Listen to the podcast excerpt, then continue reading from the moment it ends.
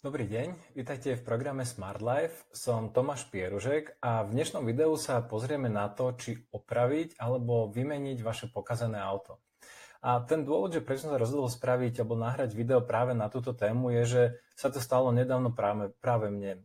Pokazilo sa mi auto, začalo tak strašne dymiť, ako to auto už má 10 alebo 12 rokov, 12 rokov už má a začalo celkom dymiť. Um, išiel som s tým za automechanikom, ten sa na to pozrel a povedal, že ten problém je e, také tie vstrekovacie dízy, čo sú v motori, že niektorá z nich je pravdepodobne pokazená, no a preto spôsobuje práve tento problém. Takže e, pozeral som sa na to, že OK, či, či teda mám ho opravovať, alebo či ho mám predať také pokazené, alebo či ho mám opraviť a potom predať a kúpiť si nové, alebo či si ho mám nechať. No a snažil som sa nejak si utriasť tie myšlienky, že ako postupovať.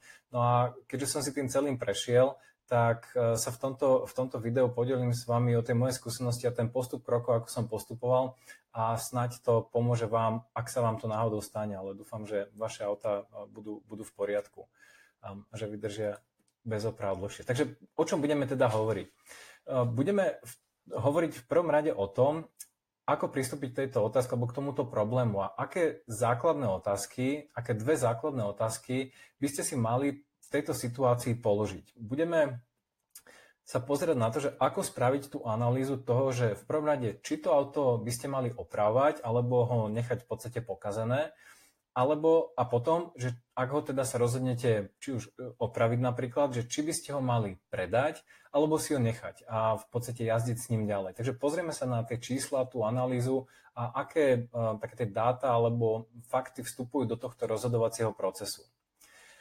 Teraz pozrieme sa taktiež na to, že aké sú rizika pri kúpe ojazdeného auta, pretože niekto, auto, ktoré ste jazdili vy a, niek, a auto, ktoré jazdil niekto iný, to sú dve úplne iné kategórie. A povieme si, prečo to tak je a čo z toho vlastne vyplýva.